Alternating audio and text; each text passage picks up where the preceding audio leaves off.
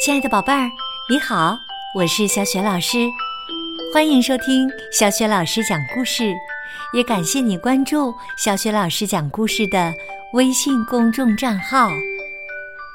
下面呢，小雪老师给你讲的绘本故事名字叫《宝贝儿别生气》。这个绘本故事书呢，选自经典儿童情绪管理绘本。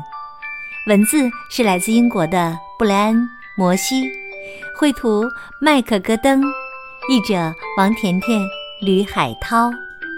通过小雪老师讲故事微信公众平台团购活动，买了这套情绪管理绘本丛书的宝爸宝妈，可以找到这本书，让宝贝儿边看书边听小雪老师讲故事。好啦，故事开始啦！宝贝儿，别生气。愤怒的小恐龙安娜似乎总是很生气。有时，当她没看到自己最喜欢的电视节目时，她就会变得气鼓鼓的。我们为什么不得不看愚蠢的垒球比赛呢？哼，我讨厌垒球。有时啊，她生气是因为。他的弟弟或妹妹收到了礼物，他却没有。他妈妈说：“可是安娜，上个星期你因为在学校表现好，已经收到过礼物了。”有时啊，当他弟弟赢得一项名叫“谁能把头伸进霸王龙的嘴里”的比赛时，安娜也会感到无比的愤怒。可是安娜，赢得那个比赛次数最多的就是你。偶尔让你弟弟赢一两次也不错呀。有时安娜很愤怒，但是没有人知道为什么，就连安娜似乎都不知道自己为什么这么生气。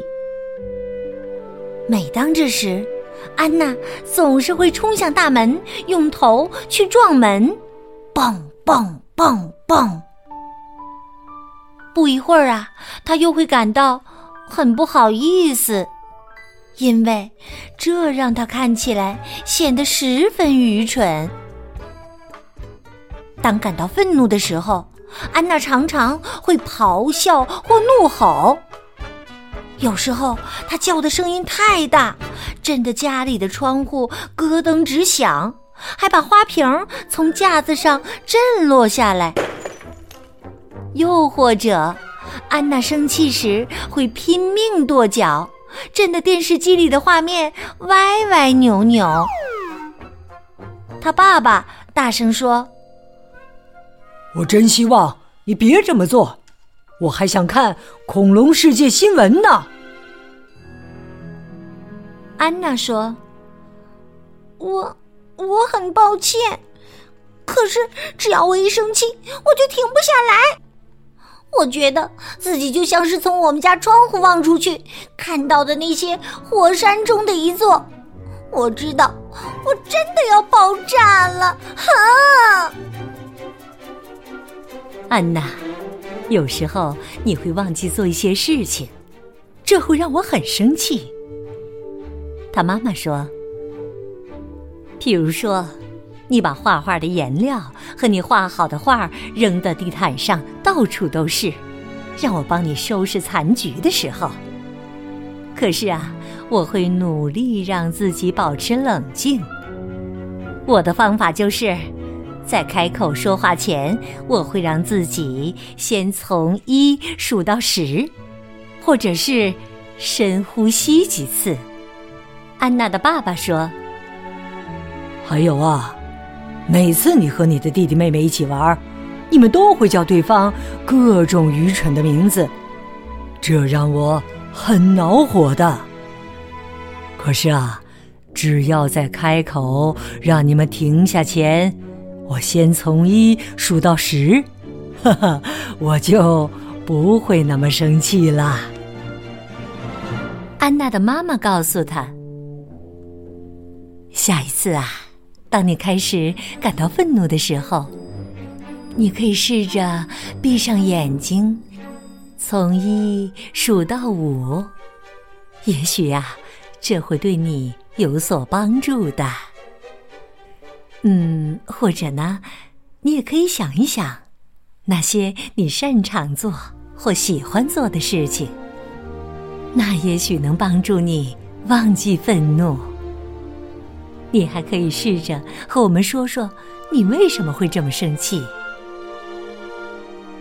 他爸爸说：“当我还是只年轻的恐龙的时候，我也常常发脾气。我明白你的感受。”就这样，当安娜再感到自己像个翼龙蛋，马上要炸开的时候，又或是她觉得自己就像一个快爆炸的气球时，他会停下来，想一小会儿，然后再张开嘴巴大叫。不过呀，声音比以往小多了。他爸爸说：“这样就好多了。哎，也许我们现在可以。”换一扇新的大门了。